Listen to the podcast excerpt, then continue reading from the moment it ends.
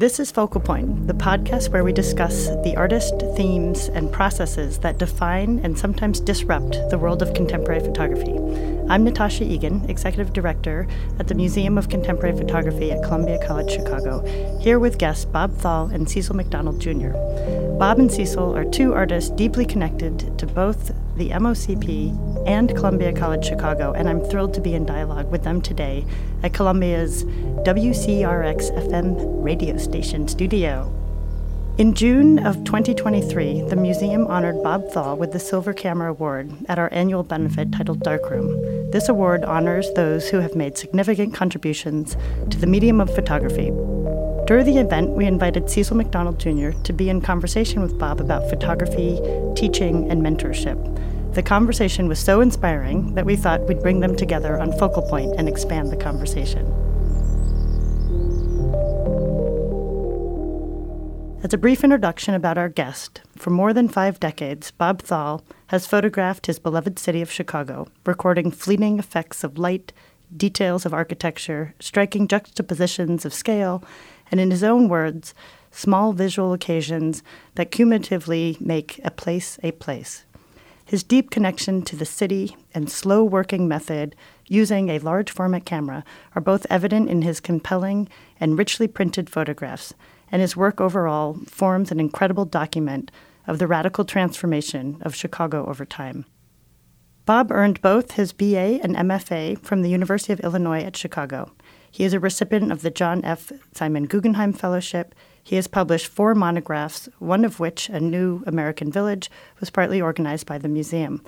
Bob's works is held in many collections, including the Getty in Los Angeles, MoMA, the Art Institute of Chicago, which holds 189 of Bob's photographs, and of course here at the Museum of Contemporary Photography, where we hold 225 of his pictures in our permanent collection. Bob has been a close colleague to many of us at MOCP for decades. He was a faculty member at Columbia from 1978 to 2017 and was chair of the photography department from 1999 to 2011, during which time he served on the MOCP's board for many years. In addition to being an outstanding photographer and astutely critical thinker, Bob is generous and funny, and he was my first graduate photography seminar professor in the mid 1990s, so I have Bob to thank for my career in this field. One of the reasons we brought Cecil McDonald Jr. together with Bob Thall in conversation is that Bob was also Cecil's first photography professor at Columbia College Chicago many moons ago, and the relationship for decades has remained influential on each other. Cecil studied fashion, house music, and dance club culture before receiving his MFA in photography at Columbia, where he also serves as an adjunct professor and teaching artist at the Center for Community Arts Partnership at Columbia. Cecil is most interested in the intersections of masculinity, familiar relations, and the artistic and intellectual pursuits of black culture, particularly as this culture intersects and informs the larger culture. Through photography, video, dance, and performance, he seeks to investigate and question the norms and customs that govern our understanding of each other, our families, and of the myriad of societal struggles and triumphs. Like Bob, Cecil's work has been exhibited both nationally and internationally, with works in permanent collections such as the Cleveland Museum of Art, Chicago Bank of America LaSalle Collection, and naturally, the Museum of Contemporary Photography. Cecil was awarded the Joyce Foundation Midwest Voice and Vision Award the Artadia Award and the Three Arts Teaching Artist Award. In 2016, the first edition of his monograph, The Company of Black, was published and shortlisted by the Aperture Foundation for the 2017 First Book Award. One of my favorite features of this podcast is we often begin by inviting our guest to mine the MOCP's collection of over 17,000 works of art and pick one for them to talk about to spark dialogue. So we're going to begin here now. So I'd like to welcome Bob and Cecil. Thank you both for joining us. Hi. Hi. It's great to be here. So Bob, we're going to start w- with you, if you don't mind telling us which which object you picked from the collection, a little bit about it. If you can describe to our our listeners what it looks like, why did you choose it, what stood out about it. Let's well, thank you, Tosh. Thank you for that. That was a really generous introduction, too. Thank you so much. And it's nice to be here with you and Cecil. I picked a picture. Uh, it's Slough Gundy. in 1967, which I think is I, I think is up in Door County someplace, and it's a picture by Joe Jachna, and it's a picture of a stream, and there's a few rocks in the stream, and um, there's foam in the water, and uh, the foam makes this incredible design around the rocks. This was part of uh, Joe's project on water that he did for his master's thesis. And this picture is maybe the key picture in the group. It's a very attractive picture, and I, I have a copy in, on my dining room wall. But to me, it kind of is the midpoint of the project, which started out photographing streams and things that you would imagine someone might photograph with water. You see the stream, you see the water flowing. And this one starts to get more visual. I don't really know the sequence, but I've always thought of this picture as the tipping point where this whole four year project suddenly got to be more about exploring photography and design. I mean, in a simple way, the pictures often became more and more abstract, where you might not even realize you're looking at water or black water going down a snowy drain or ice. So this picture seems to be that pivot point, and Joe Jachna was my teacher, uh, both undergrad and grad, and this this project was such an example for me and became so important in what I did and maybe what I learned from him to try and teach. Uh, so that's my picture. Great, thank you. And Cecil, let's let's hear. Which one did you pick? Yes. So um, again, thank you for the invitation. Um, that was a great introduction. I'm like, who was she talking about? Yeah. Exactly. Um, so I picked a picture by Kathryn um, Harris, yeah, untitled. Um, I really was looking for an image that I could read code. I think I'm still kind of. I just recently reread um, Susan Sontag's uh, Against Interpretation, and so I was looking for a photograph that would kind of block any kind of um, initial deep conceptual dig or uh, dive, as it were. And I was looking for something that was really formally beautiful and just formally the things that I was really attracted to photography in the very beginning. Right, before all the talk about what your pictures are about, it's like what do they look like? What's in them? Um, formally, what are we looking at? So it's a, I think it's 1620, 2024 in size, black and white it's a it takes place in a domestic space, which is of course something I'm very interested in, and from my series in the company of black, which is about um, black people in domestic spaces, and it takes place again. I think it believes it's a kitchen space or again a domestic space. Uh, definitely a portrait. Um, the view, the subject um, looks back at us from a profile um, point of view. Um, and formally, it's just beautiful. It's um, lovely lit, lit lovely, lovely lit. beautiful light that um, comes in from the side, left hand side of the photograph. Essentially, I was I found another picture by Harrison uh, with a gentleman in the photograph, and now looking at this picture, it's like oh, clearly they're related. And so I love that I was still able to have this carryover. Again, I resisted researching Harris so I didn't like, unlike Bob, I didn't have like a deeper kind of sensibility of who the artist was, what their concerns are, what they're working on. But again, I really wanted to come to the picture code. What I find really most beautiful is the way her left foot um, kind of just hovers over the floor, not quite touching. And there's something about that appears to be very vulnerable. The subject matter in the picture appears to be vulnerable from a physicality point of view. Um, she seems to be very thin. I keep I say she. I'm not sure. I should say they. Um, they appear to be very thin and not almost gaunt um, in their appearance. Uh, they are wearing these interesting, um, and the telltale signs of that are they appear to be hospital bands that are still attached to their arm, as if they were just released from the hospital, still wearing them, still fresh. And the subject matter is really presented in a very vulnerable way, and the photographer, by extension, has photographed them in a very vulnerable way. Um, there's a lot more to talk about what I think conceptually is happening, but the, the physicality of the photograph really is striking, and the gaze returning to the viewer um, from the subject um, is almost haunting. Um, it's really a beautiful photograph. So thank you so much for those comments, and it's so interesting how you both picked um, such different works. Bob, you pick someone who is your mentor, your mm-hmm. teacher. Mm-hmm. You you know the work well. You um, have you live with it. Uh, right. You know on your dining room wall. I think you said, right.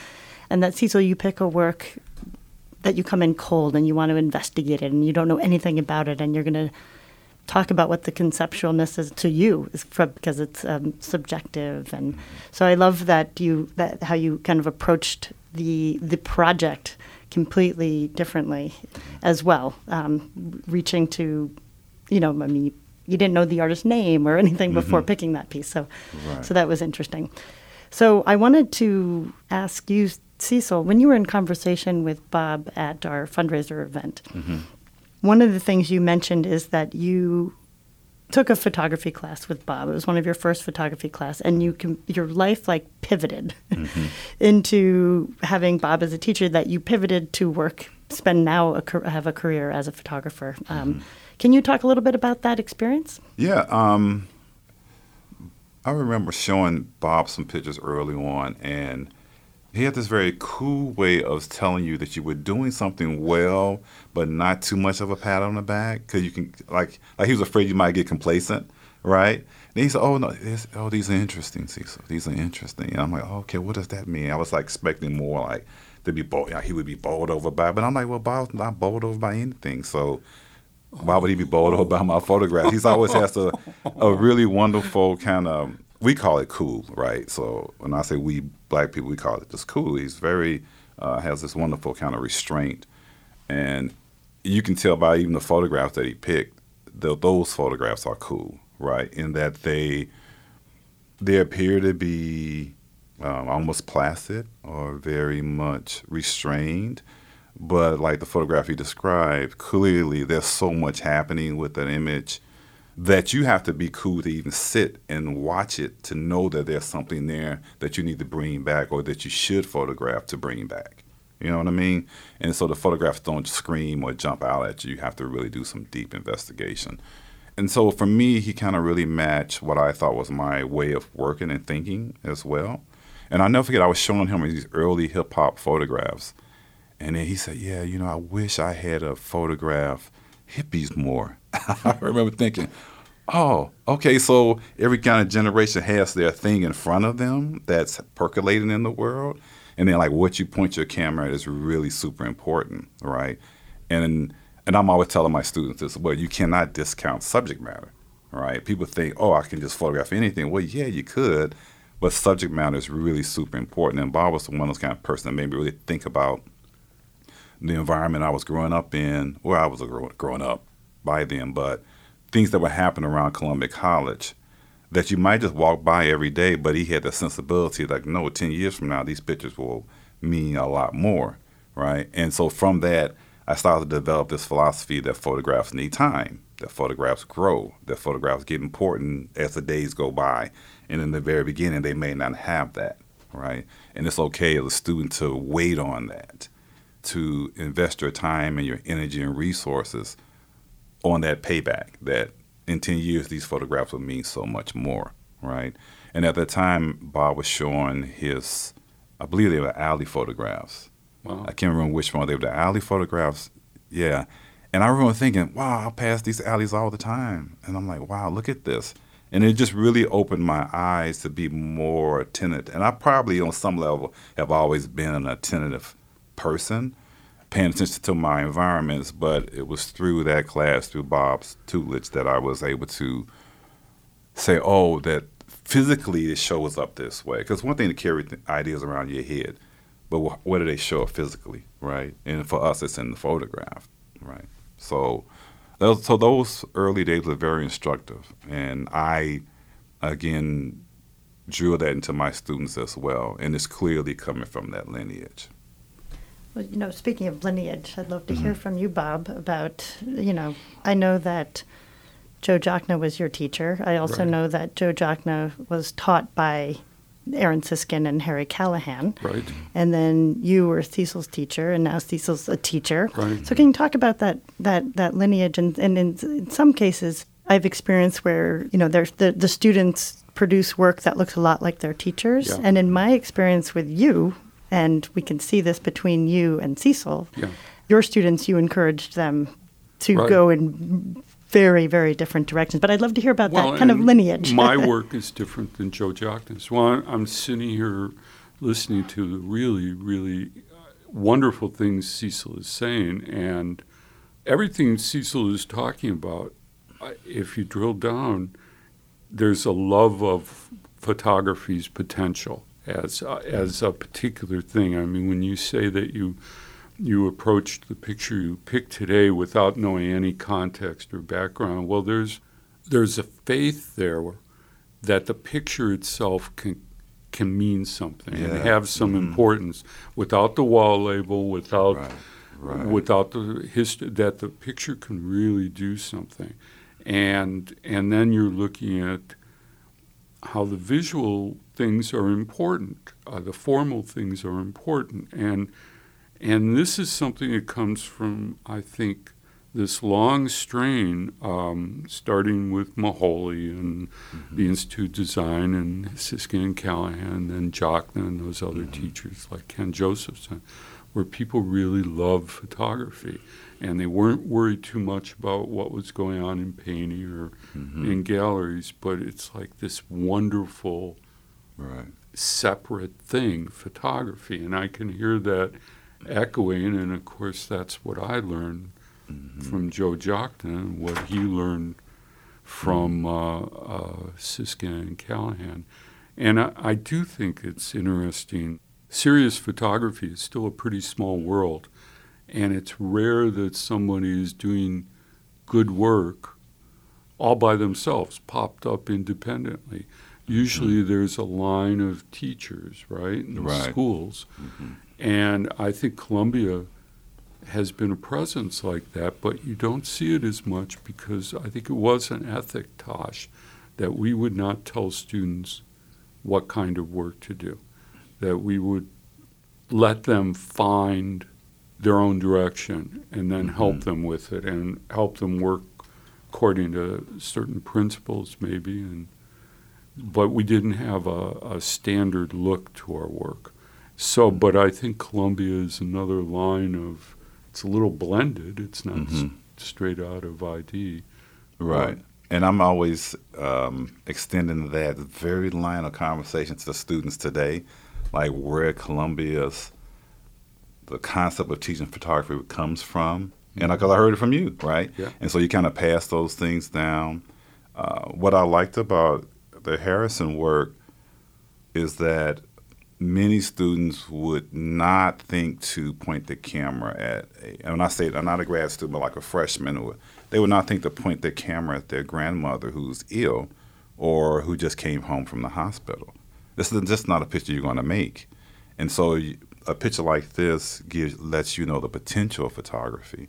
And it is about, that's the truly way to not, how can you, so you're not copying Bob. Is one way to do that is to go home and look in your Yeah. own space. Yeah. And that space is your space. And it's no one else's space. You can make great photographs from that space or at least start the journey of discovery right? Like what do your parents really look like? Your grandparents what do they really look like all right? And photographs have a very wonderful way of showing us what the world looks like right? And i always tell them i said how do we even know you were here? You must go out and photograph these people. How do you know you even existed? The photograph does that which goes back to the idea that the photograph gets better it grows it deepens over time. So i see my teaching i can like literally see shoulders i stood on and oh i'm repeating something Dawoud said. I'm repeating Right. something that bob said oh barbara Kasten used to say that you know what you're talking about is it goes to a basic idea of modernism that I think was Yes. at the ID, and that idea is that the things of ordinary life can be the materials of high art, right? And, and that happened in lots of fields. You know, you have Willy Loman and the death of a salesman. That's the subject Mhm. of a play. It, it doesn't have to be King Lear anymore. And when you think about people would photograph Yosemite or or Yellowstone, and if they were going to do a nude, it would be an incredible rare toned person. Then you have Callahan doing his landscapes in Hyde Park and photographing his very normal wife, Mhm. right? Right. His normal Mhm. home life. Home life. And it didn't have to be dramatic, and it didn't have to be some famous person or some crisis. Mhm. And uh, your family is the subject of high art, Mhm. and not not because they're odd in some way or dramatic uh, or linked to some huge crisis, bec- because normal life can be the stuff to look at. And of course, Mhm. that's what I did. I felt like this was my landscape, and I'd try and make pictures. Yeah, I I even I do it when I'm um, speaking. I'll introduce myself as a modernist, just for like it, it seems so an- like an antiquated thing to say and be. Yeah. But I just love it. I still like wrap my arms around. It's like how I come to everything, and then the concepts will emerge out of that. Conceptually, what's happening will emerge. But I, I just hang my hat on that modernist thing, and um, I just think I just had to say that. It's like oh, I'm- was raised as a modernist. I just like to say that in my lectures. Like Mhm. open up like that. Could you be a neo-modernist now? Is there some I way love to? it. I- Okay, I'm gonna write that down. Neo modernist. Okay, put that in there. Yeah, it's interesting too to teach like that in this period um, because there's so many concepts, right? And there is this sense that everything goes now, right? Anything could be art. Anything could is possible. The possibility is there. Anything we do can be worthy of something. And then so, where does a modernist fit in that kind of space? right? But for me, it just keeps me kind of grounded in what photographs do formally, first and foremost. I mean, your work is so wonderful, and, and it's what I look for because, I mean, my favorite kind of work is work that deals with the world somehow, but is really conscious of picture making. And there's all these ideas that are really important, and um, family, you know, and I, I was a single guy until my 60s, so I don't understand family life or Mhm. Oh, I never knew that. Okay. certainly black explains a life lot and about you. black yeah, it Yeah, does yeah. yeah, That's why you're so cool. You're not like how a lot of kids pulling on you. Oh, that's what that is. Okay. yeah that All right. might be the difference yeah I live alone in my little totally self-centered that that might be what you're mistaking Ah, for coolness cool. total self-focus but um, you know all these things that are really important and, and valuable and deal with normal life and your life and social web, but you're really a picture maker too, and that and that I know that balance is really hard to hit right where Mhm. they don't get in each other's way, and so that's the um, that's what my favorite kind of work is, and why I like your work so much. Hmm. Thank you, Bob. I appreciate hearing that. Yeah, You know what I think is interesting too, Bob, is that we. Um, I've been thinking a lot uh, lately. I've been thinking a lot about my role to the next generation of artists, and I think on some level, photographers are loners and, and Yes. right, yeah, and then so you get this role where students are expecting you to somehow do something for them, right, other than show them and talk about their pictures and show them how pictures are made, then it's like, well, what else, right? And so I'll get, you know, do you need an assistant? And I'm like, no, no, I don't need an assistant. And then I'm like, well, no, you do need one. So this is, I guess I'm trying to get to this point where I'm being more proactive outside of the classroom, right? Because that's this very particular space.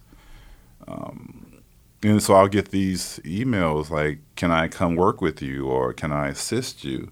Like I always wondered, like, how were you with that? Like, were you? I, I was very private. yeah, me too, right? out- outside. Of, I think that works against us. Yeah, it probably does. Yeah. Well, you were talking about video, and I was remembering when I was in school, the advice was if you're a photographer and you like working with other people, go become a filmmaker. Right. But photographers are basically filmmakers that can't stand working with anyone else. Mm-hmm. So um, yeah, no, I I never did that because I walk around and I try and get in my own little fog, and Right. I've been thinking about that um, even at home now as I try and straighten out my archive that I really should have assistants and Mm-hmm. I could be working a lot faster, but um, I, I don't know. And Yeah. it, it is an interesting thing because I'm 74 now, and every now and then, well, more now, I um, I think you know I wonder what what have I accomplished or what, Mhm. could- and it's great to see.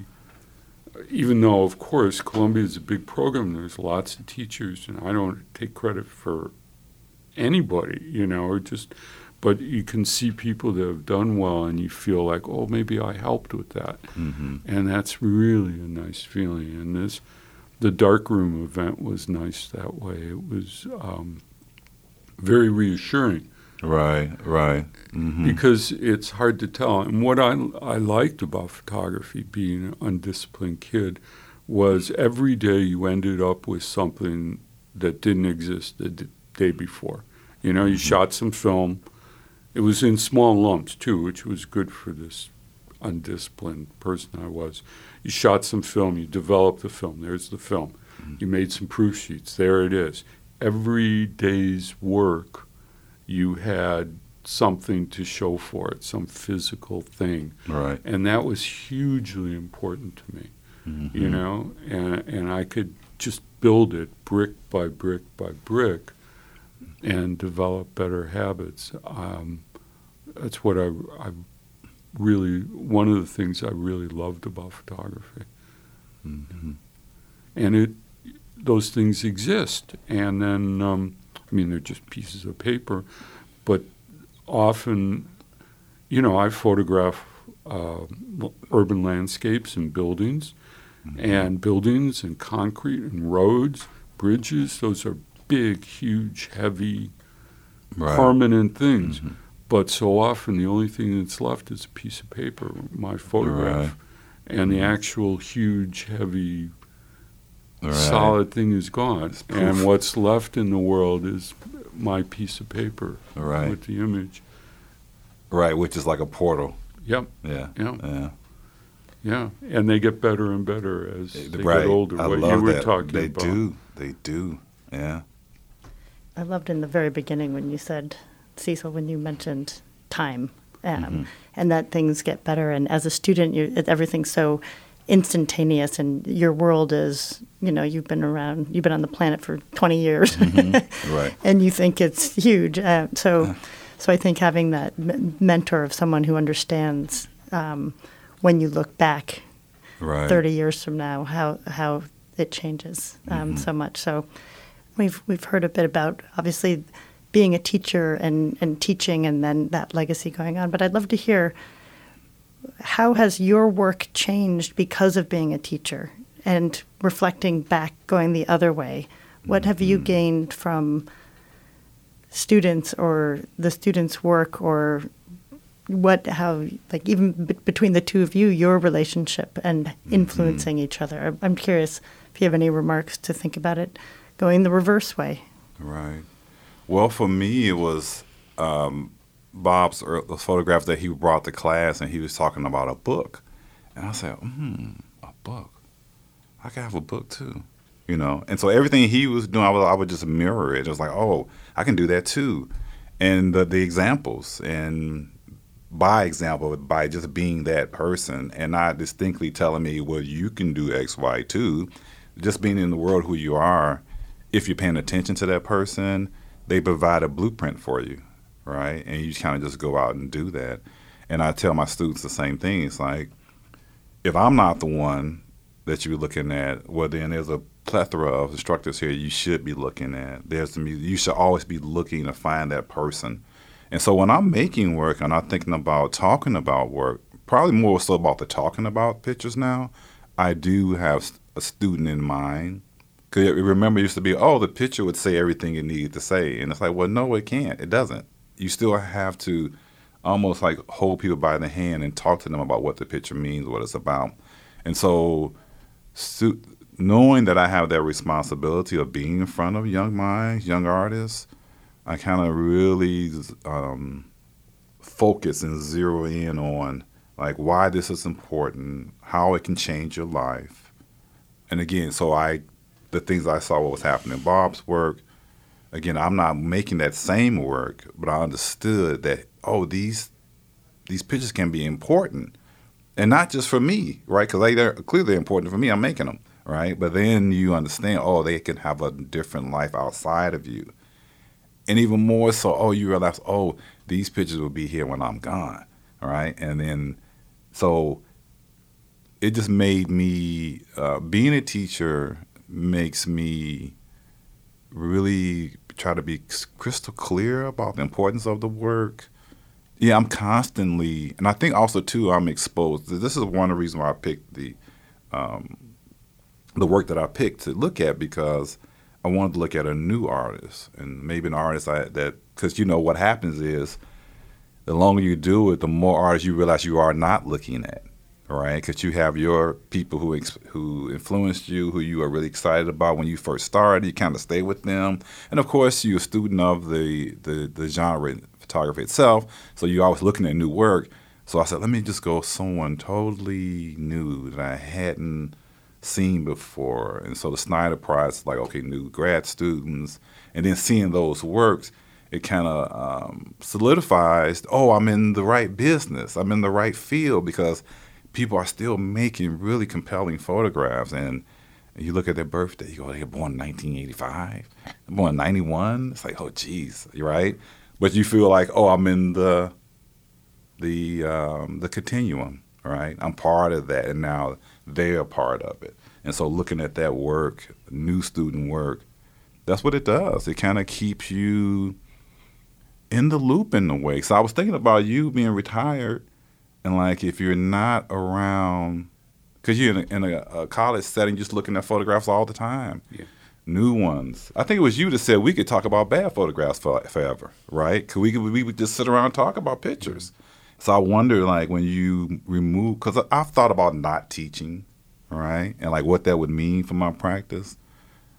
I, I don't have any conclusions yet on that because I still do the work of teaching. But what happens when I'm not teaching anymore? Like, what how would that have changed my yeah. practice? Yeah, I miss it. Mm-hmm. You're you're a great teacher, I can tell, because you're saying such terrific things. There's like six things you just mm-hmm. said I want to talk about, mm-hmm. and but let me try and answer um, Tasha's question. And and I do miss teaching. I don't miss the drive and mm. faculty meetings and all that, but. Uh, I, I do miss seeing all those pictures and being part of that community. Mm-hmm. You know, my work, the kind of person I am, is my work's never taken any big changes. So it's not like I love Cecil's work and I started photographing my family all of a sudden. Right, right. But, um, you know, I would, students' work would affect me in a couple ways. I mean, one, they make such great pictures. It reminds me of what I love about photography, you know, and at mm-hmm. all levels, mm-hmm. students do it. And then, and then sometimes I hear my advice coming back on me, you know, right. because I'll I'll hit, you know, right now I'm not in a particularly productive period, and I can imagine what I would be saying to one of my grad students right. in this mm-hmm. position, and. Yeah. Yeah and then seeing students work through things and get to someplace great, it kind of shames me into working harder, you know, because it, it's hard to, you know, I've been a photographer for I don't know 55 years, and it's hard to keep going, and and the students have helped me keep going and kind of set a bar. I mean, there's only so much hypocrisy I can stand in myself, right? Before right. I've got to do what I say. And uh-huh. uh, there were a, a couple things. You know, Joe Jachna used to say something that helped me so much, and I wonder if I ever said it to you, uh-huh. and I wonder if it came from Aaron Siskind. He would say, if you were doing struggling, he would say, "You got to take the bad pictures to get to the good pictures." That dumb sentence has helped me so much through my whole life because it recontextualizes failure, right, into a stepping stone for something that's going to be good. And he would talk like that, and a lot of it came from Siskind. You do. You have said that. You did say that. Yeah. And I say it too. Yeah, Yeah. yeah, these little nuggets. And um, but you were talking about pictures. Uh, a couple things happened to me, and I got in a discussion about this with an archivist because I'm I'm sort of looking for an archive maybe for my work, and I've been getting it all in shape. And um, you know, I realized my whole career in the back of my mind, I kind of imagined somebody seeing the work 50 or 100 years later on, right? And what would it mean? And there were a couple things that really set that in my mind. Um, when I was just an undergrad, Richard Nickel, the architectural Right. photographer, got killed. And uh, John Vinci and some other people were going to preserve his archive, and they knew Joe Jachna. And Joe recommended me, and I contact printed his all his four by fives Mm, okay. for their files. Right. It was a summer job. It was a horrible summer job, and um, but I saw every large format negative he had ever made, and how he stored it, and how he numbered it so people could make sense of it. Right. So that had a big effect on me. And then a book came out from Fraenkel Gallery, The Age of Exploration. And that was like a blast for a photographer like me. It was all the expeditionary photographers, you know, Timothy O'Sullivan and all the rest, Carleton Watkins Watkins, and mhm. Jackson and a bunch that were lesser known. And I just thought, wow. Oh, and one more thing. I was looking at Walker Evans' pictures, and there's that picture where there's the two billboards with movie posters and then some old dilapidated houses behind. I think it's Atlanta. And it occurred to me all of a sudden that he took that in the moment where those posters were brand new. You know, it Mhm. looked so old Right. to me and so interesting, but all of a sudden I had this sense of what it was like to be standing there in 1936 making that picture Right. and how I could learn from that. You know, he was making a contemporary picture that now had this amazing impact to me.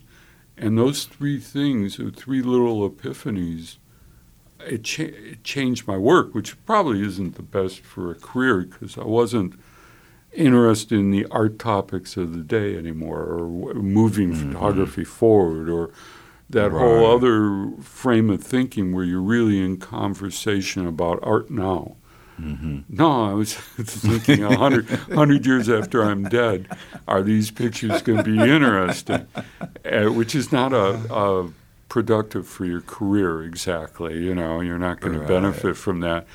But it's true. It was in my head. And when you said that, it, that all came back to me. Right. Yeah. Oh, that's hilarious, man. Because I've said the same things. Like, Oh, will they find uh, some grad, some PhD student will Yes. need to see like what photographs were made of black families in Right. you know mid two thousands. Like Right. Way who back did, then. right? Who did that work? Yeah. Um, and then my work will pop up, and they have all this really great archive of things to look at. And Man, this guy sees some Right, God, yeah. unbelievable. It's like our eagles. I, I don't know. I used to tell my wife that. She said, "Oh, okay. Is that an eagle thing?" I said, "I don't know, honey, but I love it, and that's like why I keep is, making these isn't it? things." Well, w- when you make things, isn't don't you want something like this? I Right. mean, um, you know, when I became chair, uh, I'd spend all day working. and I'd leave, and I I didn't know what I'd done that day. I was exhausted, but maybe. Tosh, Mm-hmm. that's like what you do. You deal with a lot of stuff every day. Mm-hmm. and and so you make something and you want it to have some lasting value. Yeah, yeah. Its own life, right? Yeah, yeah. So I just wanted to go back a little bit to when you were talking again about this. I'm going to go way back. Mm-hmm. um, to when you were really talking about again this sort of making a picture for a hundred years from now uh, for the you know the archivist or the researcher, um, and thinking about how b- both of you and many photographers are trained in capturing that moment, but that slow moment. You know, mm-hmm. you know, um, Bob. I know you use like a four by five camera. Cecil, I'm not sure what kind of what I you- go you, between do different things Different things, yeah, but you- yeah. different mediums, but mm. there's still a slowness. And today's mm-hmm. society is so much about trying to capture it, fleeting moments, mm-hmm. very quickly without that calming, Yeah. constructive, like I'm going to compose every bit of this picture. One, it was very expensive, so mm-hmm. you were smart about each picture that we were, ta- Yeah. you know, Right. taking, mm-hmm. and and that change. And so I'm I'm interested in kind of the, the finale more about photography and the state of photography today, and that mm-hmm. difference between the accessibility of you know the iPhone and capturing, which will also be an interesting archive uh, to look at in the mm-hmm. future of, of capturing. I mean, our entire society is now captured mm-hmm. in every everything what we're eating, where we're Yes. Mm-hmm. walking. You know, our Yes. observations are are now, but not and everybody can say I'm a photographer because I do all of this, but there's a big difference between what you two have made a career of versus that kind of fleeting archive of of capturing. So I'd love to just kind of end on your thoughts about the slowness of how you work and th- that uh, the importance of slowing down and framing your picture as opposed to uh, taking, capturing quickly a picture. Well, I'll tell you, I think I think it's an important thing, Tosh, and it goes back to um, to looking for value in in what you're doing. You know, what's the value of the kind of photography you're making? And there was once when you go back to the era of exploration, nobody had seen those places, and those guys went out, and they were all guys but they went out and they took pictures and brought them back, and that was the only way you could see it. And now you're talking about this flood of images, but in terms of my work, there's a really specific issue because Google Street View has photographed everything that I have photographed, virtually everything. Um, you know, my most current work had to do with American cities that are in kind of decline, the downtowns. Every picture I might take is accessible. You can type in an address in Tampa and you can see Google hmm. Street View of Yep. so the information is there and accessible. You know, sometimes I'll scout a little before I go a place. I'm not to the point of picking, but just thinking, oh, the South Side's interesting of mm-hmm. this place.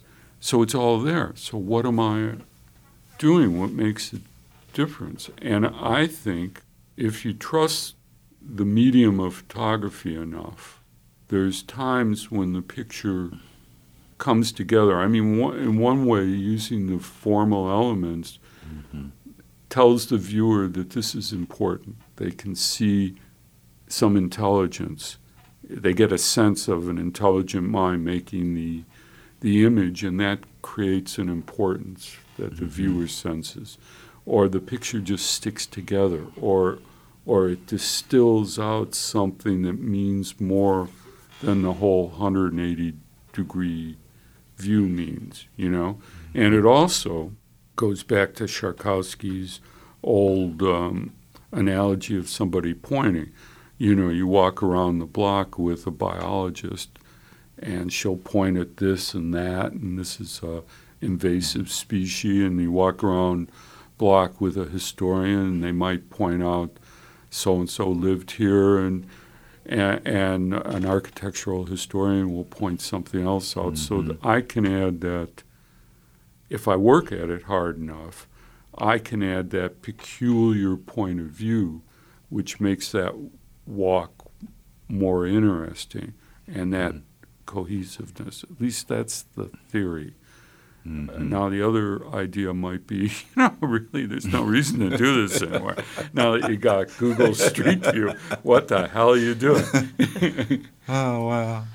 Yeah, that's a like I I'm the uh, I'm in the bridge generation, so uh, from analog to digital. So I, I was there and lived through the change and how it went from photographs required a lot of energy resources to make and show to to now where like they just they're just everywhere right? And they pop up everywhere.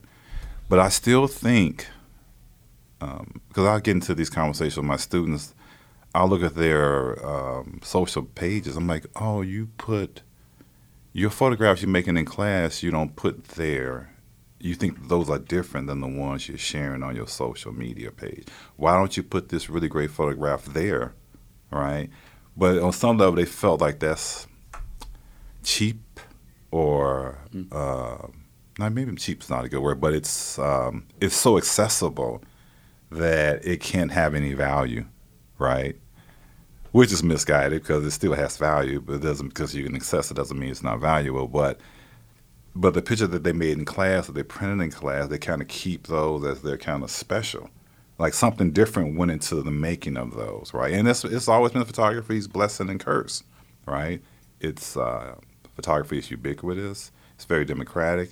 You know, I can hand you a camera and you might go out and make a good picture that day, right? The, the key is can you do it for 50 years, Yeah. right? Or would you be interested in doing it for 50? Yeah. How do you stay interested in it, right? And so it, I feel like it, it, we separate out people. I don't even like that word, but people separate themselves out by their um, in their ability to slow down, to take in something, right? Understanding that whatever's in front of them is important, right? Not just for the documentation of it, to show someone I was here, but also that um, a photograph again has that that long life that we're expecting it to have, and so that's why I keep making them. Um, and then I wrestle with should I be posting more pictures in that space because then it makes me a contemporary person that's wrestling with contemporary issues. But then there are some days when I can completely pull myself away from it and understand that I'm making something very different in the space that I'm working in, right? That's very different than social media or those platforms. But we can look back 40 years and people thought that even then people were making too many pictures, Yeah. right? That's Yeah, always when- kind of been the thing. Kodak started, it was horrifying, right? You Mm-hmm. got uh, pre-made film, But, Right. Um, but then there, there's things because photography is so wonderful. You know, in Szarkowski's book, um, The Photographer's Eye, there I don't know, maybe a fourth or a third of the pictures are anonymous or Mhm, they are. commercial photographers or and I think his point was that th- this medium is just so wonderful. It can do such wonderful things. Mhm. Even accidental pictures sometimes have have meaning. But um, you know, when I walked in your show at the Cultural Center a couple years ago, Mhm. That that those pictures had a weight and uh, impressiveness and a you know just just a presence that was entirely different th- than the flood of pictures Mhm. and, and and even though the subject was common you know in a Mhm. way in a way I, I uh, my suspicion is that the flood of iPhone pictures and all the pictures online, in a weird way, may be making traditional values in photography more important because it pulls Right. it it pulls out something um, a- because you need that, and I need to make better pictures when I'm out there. I can't make a picture just oh this is interesting. Let me just get a picture of this.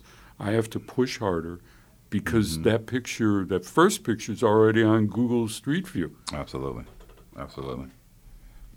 Yeah. Sometimes I, I, I, when I used to go, I haven't been on a trip in a while, but I used to come back, develop my film, and then sometimes I'd look at the Google Street View of where I'd made pictures. And sometimes my picture wasn't that much better.